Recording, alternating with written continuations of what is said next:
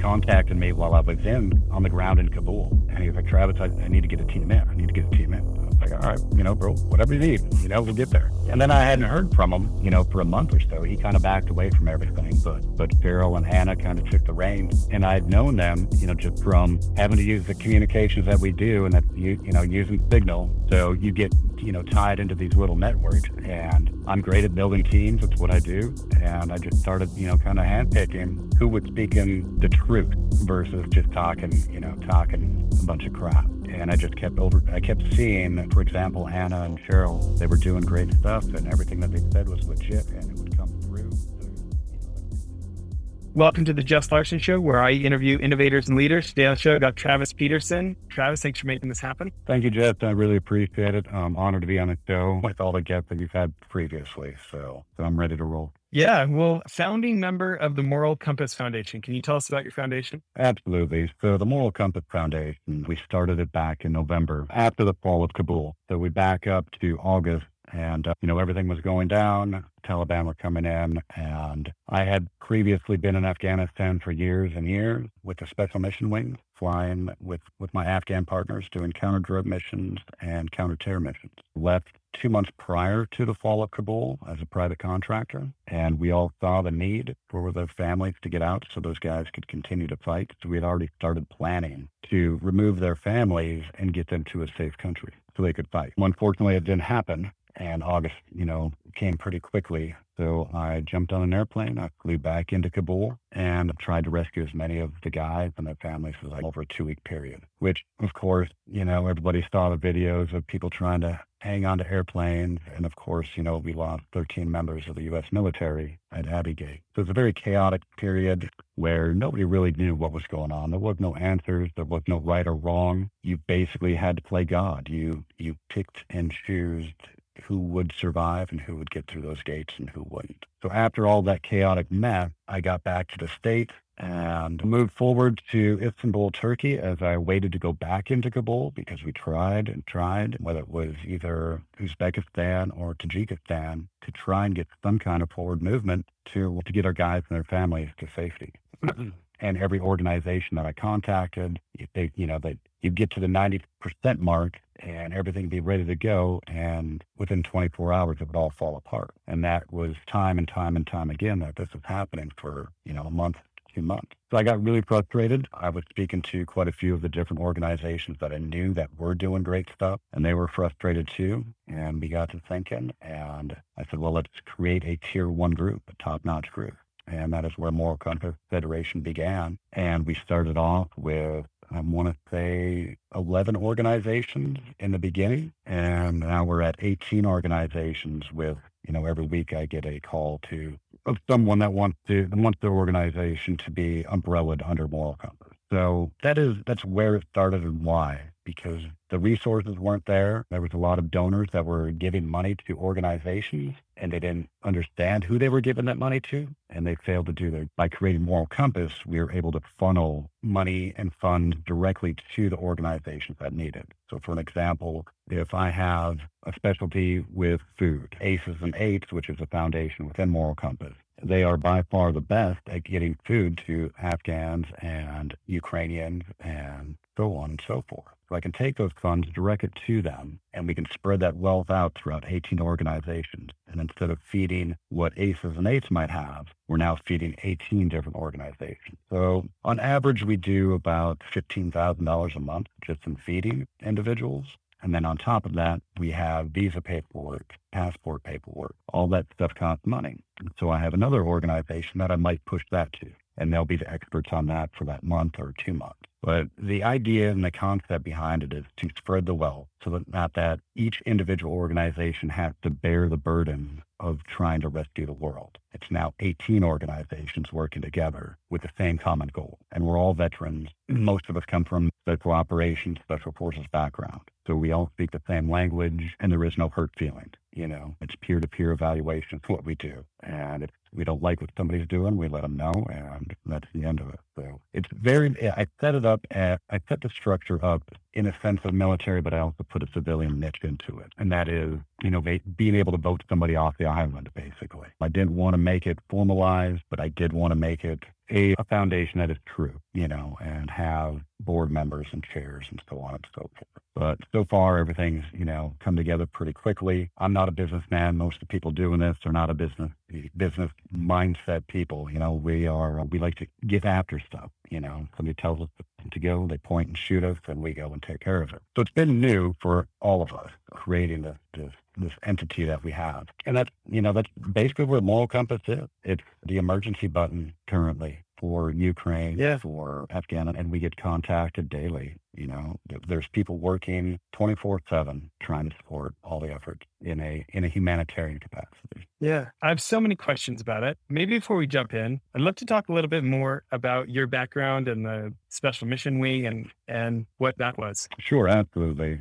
So I joined the military right out of high school and I became a nuclear weapons specialist. This was pre 9 11. This was in 1996, 97 time frame. But I joined the military, became a nuclear weapons specialist, and that just wasn't, that wasn't my bag. I wanted to fly. I wanted to go do stuff. I wanted to get into combat, even though there was nothing going on. And then, of course, 9 11 kicked off and I got picked up to go fly CSAR, Combat Search and Rescue, trained for a couple years doing that. And I loved every minute of it. And with all things, you kind of get bored and you want to open the next door and the next envelope, right? So I was sitting in Afghanistan and a friend of mine hit me up and he said, Hey Travis, I want you to to assess for the sixth special operations squadron. And I'd heard about it, knew everything about it. Said, yeah, absolutely. But I'd I'd put my feelers out to a couple other things in the army as well. And I looked at my wife and I said, Well, whichever one comes first, we're gonna take. And Sixth SOS was the first one. And, you know, with PCS, we moved down here to Florida that year, and we've been here ever since. So I got down here to the Sixth Special Operations Squadron, did a couple more years of training. Um, my aircraft was the Mi-17, it's a Russian-built helicopter. We use that because it's what's used in most third world countries. I trained on that, became an expert on everything Mi-17, and then did some training throughout the world to be able to to fly that aircraft and and to operate in environments that are not cohesive to nice people, you know. So tech uh, originally I was a Spanish speaker and we had an influx of that going on. So I ended up getting tasked to go to Afghanistan and stand up the special mission wing, which was a already elite unit prior as an air interdiction unit doing drug interdiction for for U.S. State Department, DEA, and you know other organizations in the coalition. Well, that had changed, you know, a, within a year, and they wanted it to be more of a counter terror and a counter drug squadron. So we put our heads together. The Air Force, the Army, the Marines, and the Navy, all of us came together and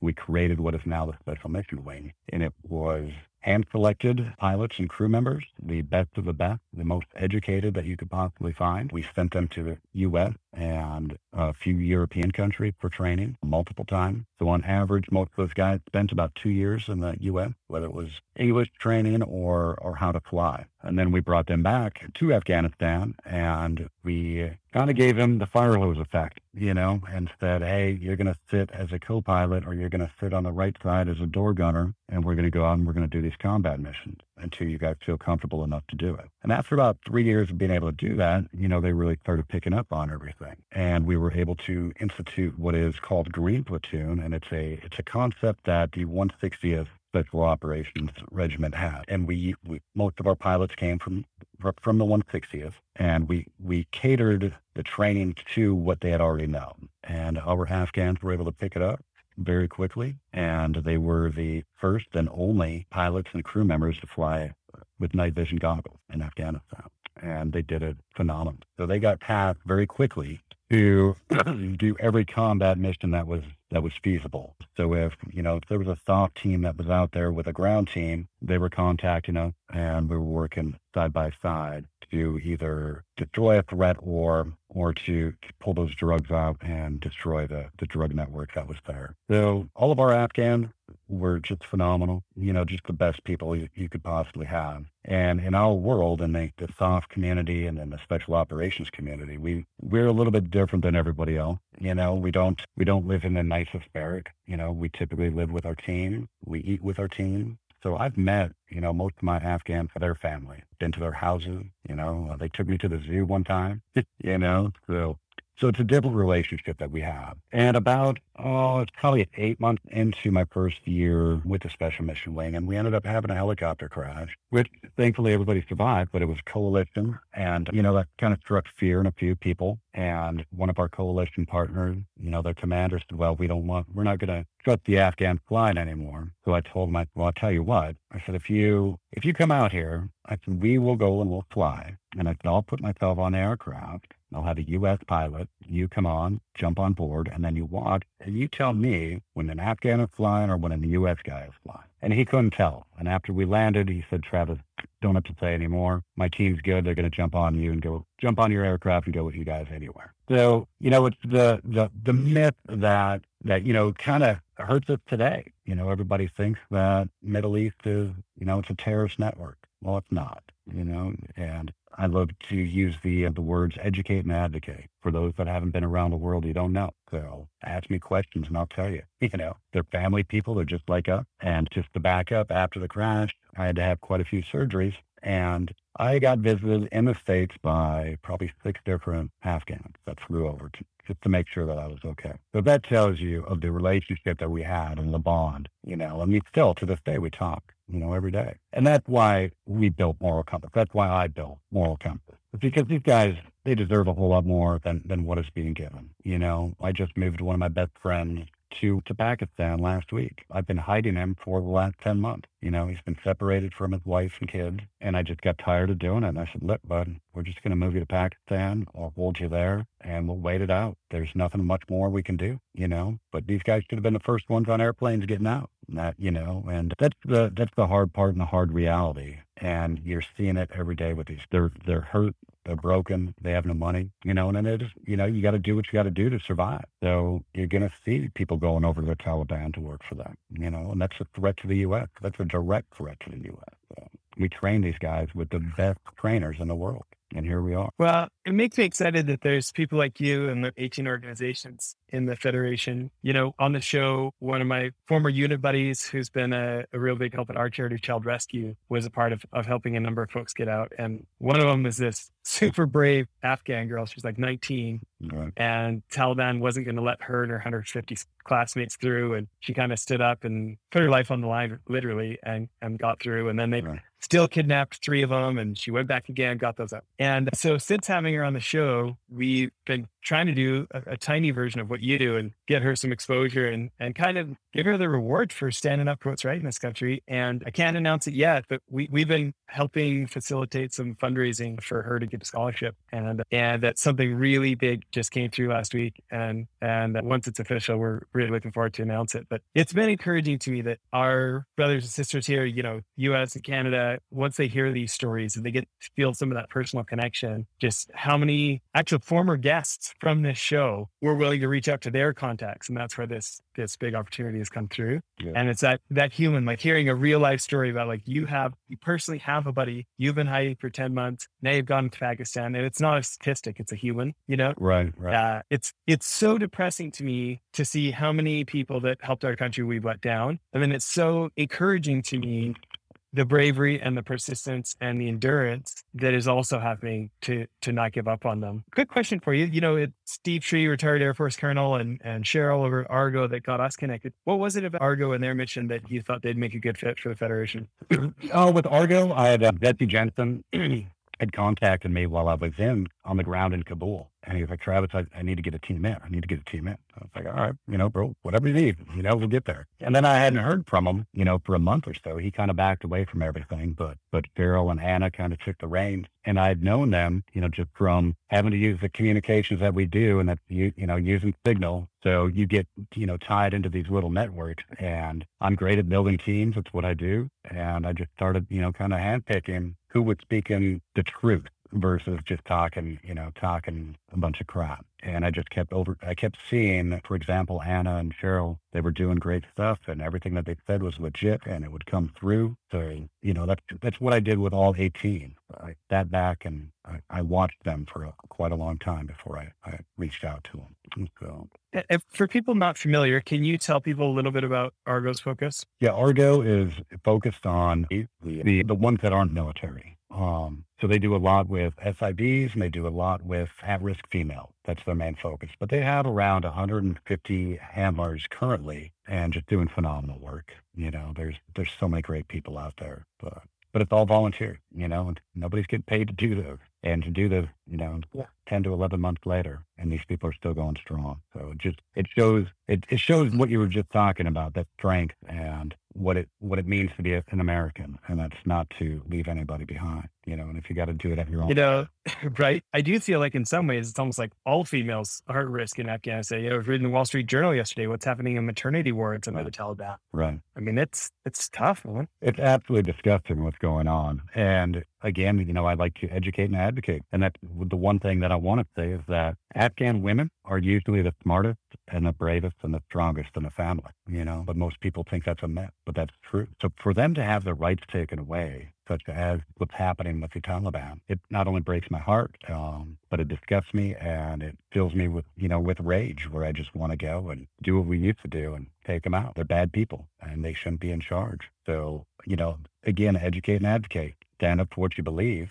And we need to support Afghanistan the same way we support Ukraine. There's no reason. Actually, can we talk that? Yeah. yeah. Can we talk about that for a minute? Sounds like you guys have been able to help a bit. Absolutely. Absolutely. Yeah. So with Ukraine, when it first kicked off, we were, you know, the first ones trying to organize and set up evacuations, whether it was evacuations or even food runs. I was speaking with Dynamo quite a bit during the beginning. And then again, ACES and ACE set up a network. And from that network, it is the you know the premier for for Ukraine right now. Whether it's intelligence, whether it's movement, we do a little bit of everything now. You know, and that's on top of Afghanistan. So so it can be it can be confusing and uh, and tough at times, but the rewards are just absolutely amazing. You know, you see what people are doing, and you know you might have ten days in a row that are just absolutely horrible, but then you get that one day, that one good day of hope that's going to carry you for another ten days. You know, and and I use an example that I, you know I received a message last night from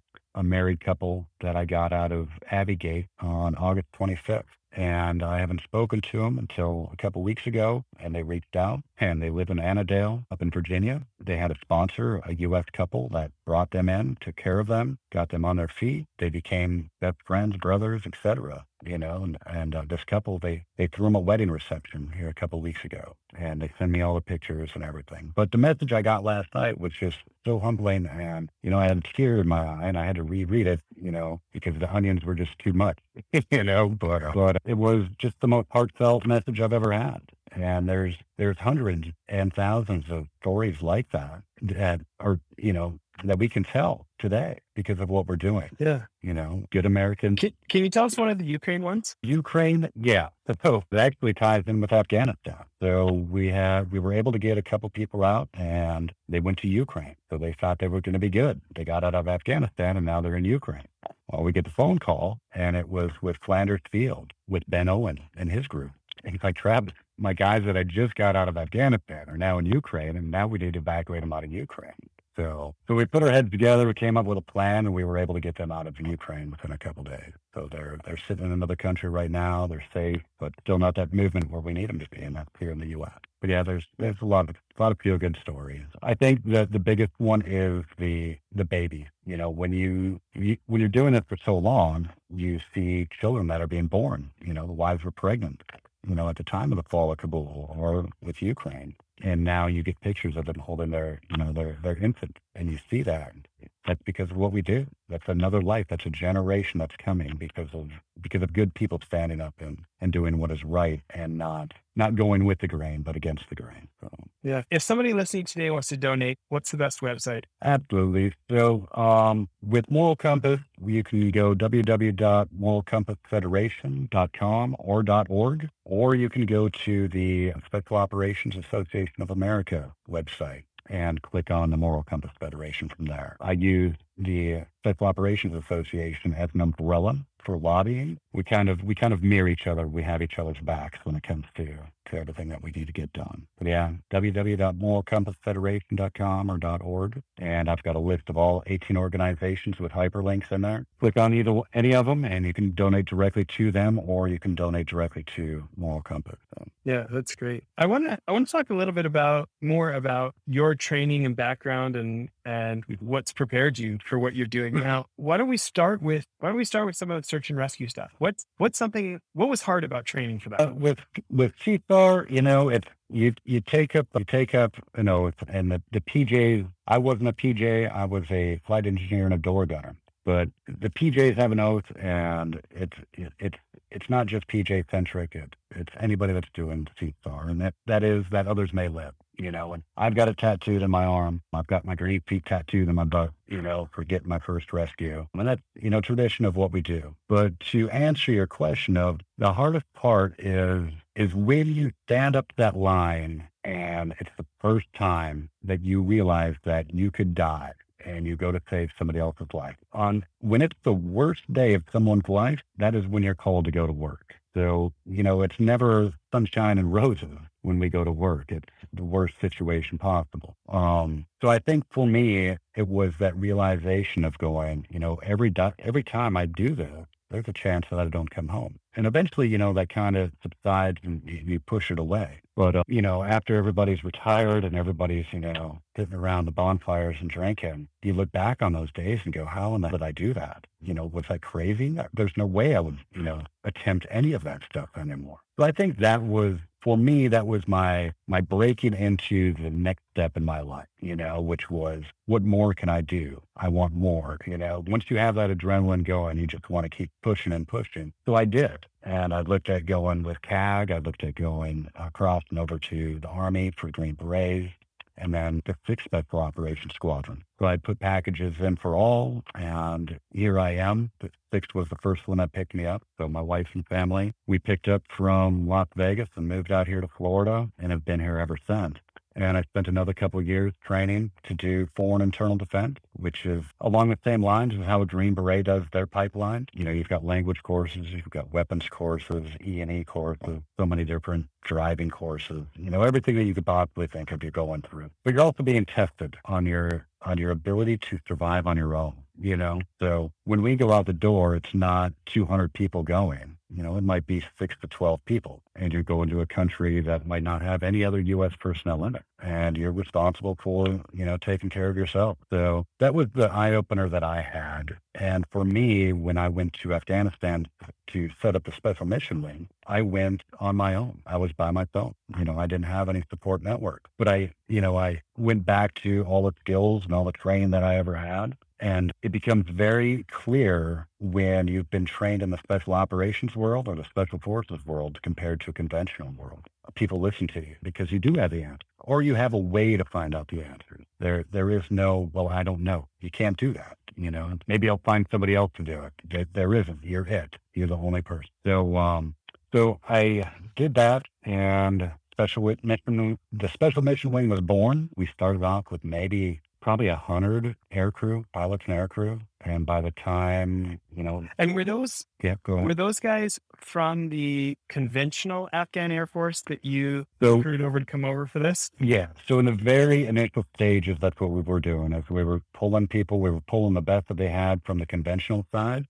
And they, of course, they were angry because we were taking their best people, but, but there was a lot of incentive, you know? So eventually we got to the point to where these guys were recruiting their own and then we would vet them. They, you know, when you talk about vetting and security clearance, because you know, they're at the top. They've received it all. So, you know, if they had a family member that they wanted to bring into special mission wing to be a pilot, they go through that same vetting process. And, and then, you know, two, three years later, after all of the training is taken care of, they end up joining the squadrons. And by the time, you know, last May, we had around a thousand personnel, four different squadrons all throughout Afghanistan, each squadron doing two to three missions a day. and doing what, you know, what special operations does and that take out the bad guys. And a lot of people don't see that. They see the conventional side of Afghanistan. And I'll be the first one to admit those guys suck. You know, they, they weren't, they didn't, they were the, they weren't paid well. They weren't dedicated. They weren't volunteers. You know, with the special mission wing, these guys were the most dedicated people out there. They knew what they were putting on. You know, I've lost so many of my friends just, you know, back in March,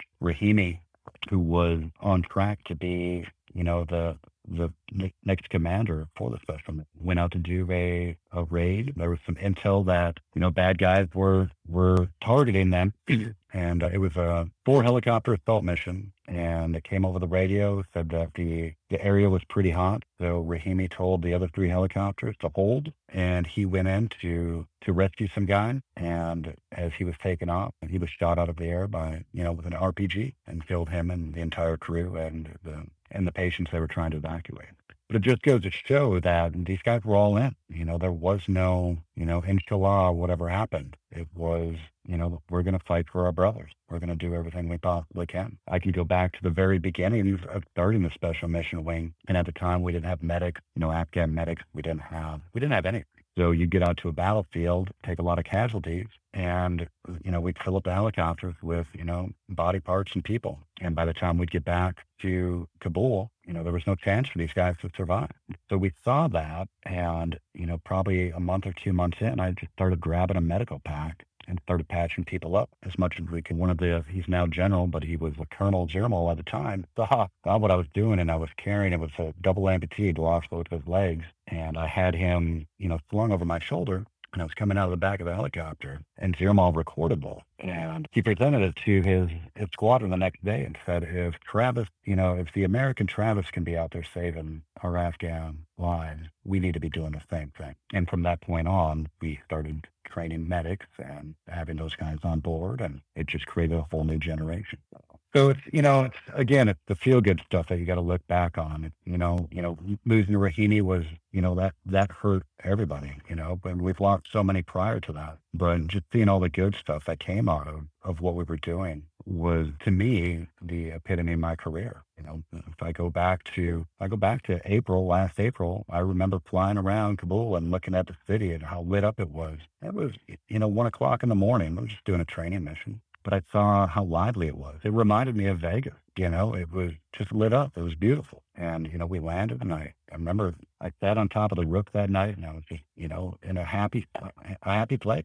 And then fast forward to August, you know, when I flew back in there to grab my guys, it was, it was like World War Z. It was, it was chaos. It was disgusting. Everybody had wanted, we have a, we have a memorial to everyone that we've lost at Kabul. And it's a it's an old Mi-17 helicopter, and what the Afghans did is they put, you know, they planted flowers and a memorial for all the guys lost, and put up pictures and everything, and kind of a shrine, if you may. And that was the most, that was the biggest request I got from the U.S. guys that, you know, obviously weren't there with me. I'm like, Travis, can you get a picture of the memorial? And it was the night before I left for the last C-17. I went over there and I was able to, to sit with the, with the, with the boys at that memorial and just kind of breathe them in and say goodbye to them because I knew, you know, this is this is going to be gone within 24 hours. And you know, I keep that as a, a screensaver for my phone, and I, you know, I send it out to to most of the guys that have ever worked, you know, partner nation stuff with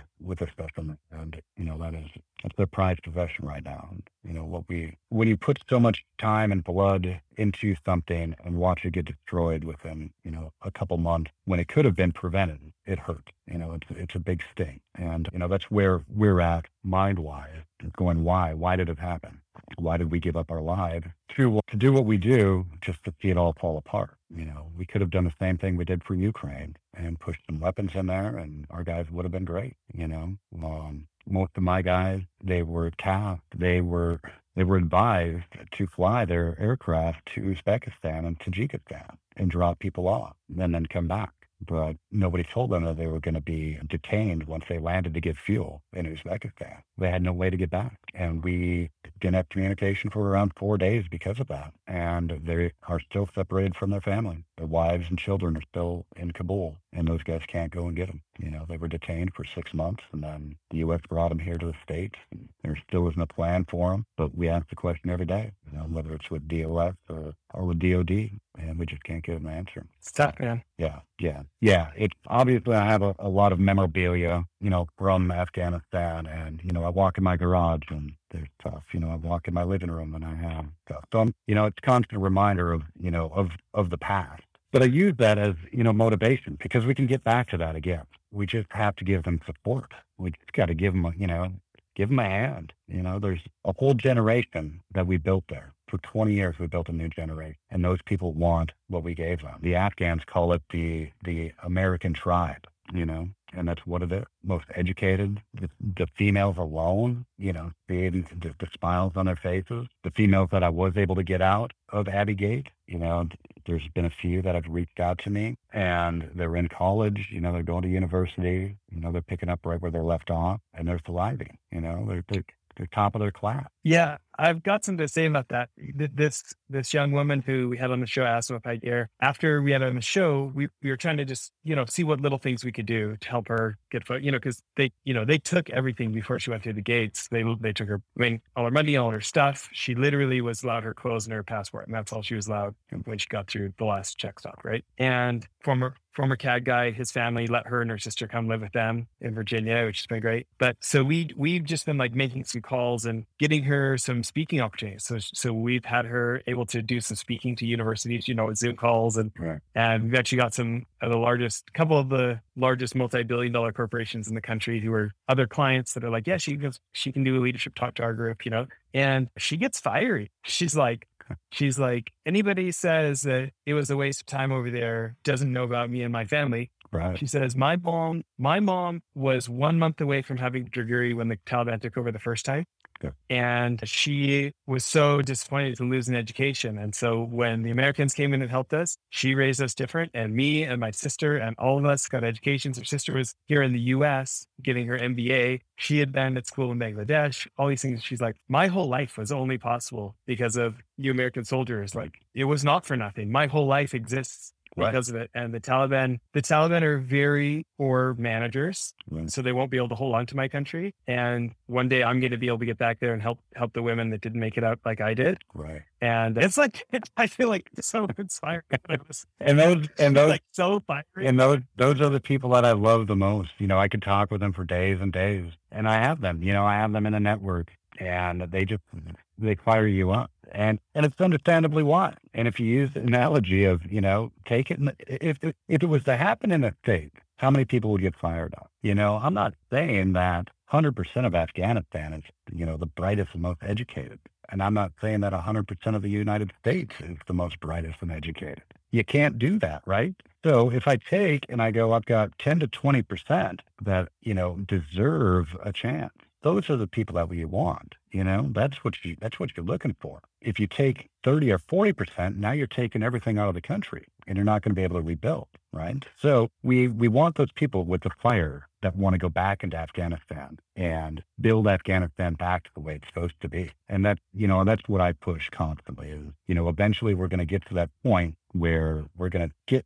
Afghanistan, we're going to get Kabul back to the way it was, but we have to have the support to be able to do instead of people, you know, forgetting about it and saying, oh, it's in the rearview mirror. We don't, we don't, we don't, we, we spent 20 years there. We're not going to go back. Well, that's impossible. You know, I've, I've been doing foreign internal defense most of my career and, you know, this isn't how you do it. You know, foreign internal defense is, it's a, a long-term commitment. It's 100, 200 years. It's partnerships. It's building relations. It's not leaving people behind. Well, I tell you, well, I tell you with, with Asma, you know, my friend's group doing some similar things to you guys, you know, mm-hmm. gets her over here, lets, lets her and her sister move in with their family and then nickels to rub together, you know, and, and, and the, the uses this network, gets us to use our network, these kind of things, right? And now her whole plan is she's going to move a computer science degree with emphasis in artificial intelligence because her entire plan is to build a fintech app that so that she you know, once there's a break, the next break in the Taliban, she wants to go back to her country and help all the women not be controlled by men using the Hawala network right. where all their money is trapped. Yep. And give them a chance to make some of their own choices and stuff. And she had that 20 years of growing up not under the Taliban. Now she's over here and getting into universities where that actually becomes reality. Mm-hmm. And what a force, you know, like at some point for her to get back there and help that country Right. because she's one of the ones we didn't fail. Right. Right. And that's the positivity that we have to that we have to promote. You know, I want to talk to her. I, I want to bring her in. You know, I, I've got so much stuff that I could could be doing with her. And that is it it you know, Ben Owens, who runs Flanders Field, he's a very inspirational guy. And, you know, he said if you've been to and you've walked through it, you have no problem going back to, to grab other people. And that's where we're at. You know, and when you when I hear that story, that's the same thing. She's willing to go back into to fix and to help her people. And that's that's the way it should be. You know, but if you have the opportunity, take it. And that's what we do. That's why we're here, you know? So, so I'm very proud of her and I can't wait to, to meet her someday. Yeah, it'd be great. Well, it, it'll be interesting to see if there's a way for you guys to document more of your success stories. So I know you've got the same kind of stories across these 18 organizations you've been able to kind of make better together. Right. And I, I think it's something that for years people would benefit from. It's and I and I tell you, we could write books and books and books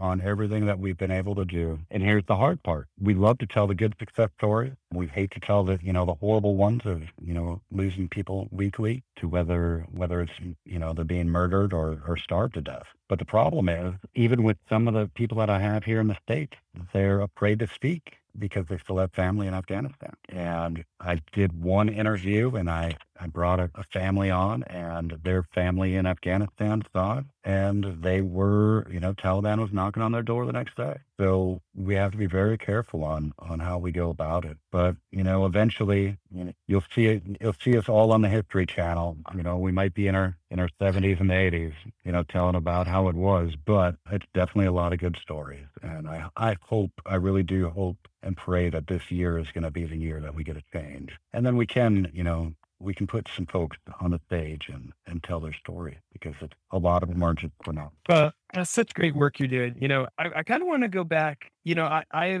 maybe changing subjects a little bit. I, you know, we've had a number from from CAG, you know, unit guys and and DevGru and other different uh, special operations units on, but I haven't had any six squadron guys on before. Right. When you think about, you know, the selection process and training and stuff, what do you feel like got you through when it got really hard? Or what do you like? Did it ever get tempting to quit, or or how, how did you make it through where other guys did? Yeah, you know, there's always the temptation to quit anything when it gets hard, you know, but it goes back to that initial stages of team building. If you're not relying on your team, you're never going to make it through. You can't, you can't do something like that on your own. You know, it takes, it takes, it takes motivation. It takes, sometimes you've got to carry your buddy. Sometimes your buddy's got to carry you. And that's, you know, that's the motivator behind it. Unfortunately, I was the, the team sergeant for my class. So I was in charge of, of motivating everybody. So I didn't really have a chance to to want to quit, you know. But uh, but yeah, I think Do you feel like that was an advantage in some way? I think so. I think it prepped me for a lot of stuff. You know, it gave me an advantage of of kind of being aware of what's coming versus versus everybody waking up that morning going, "What am I going to go through today?" You know. But but uh, so I was always prepared for the next.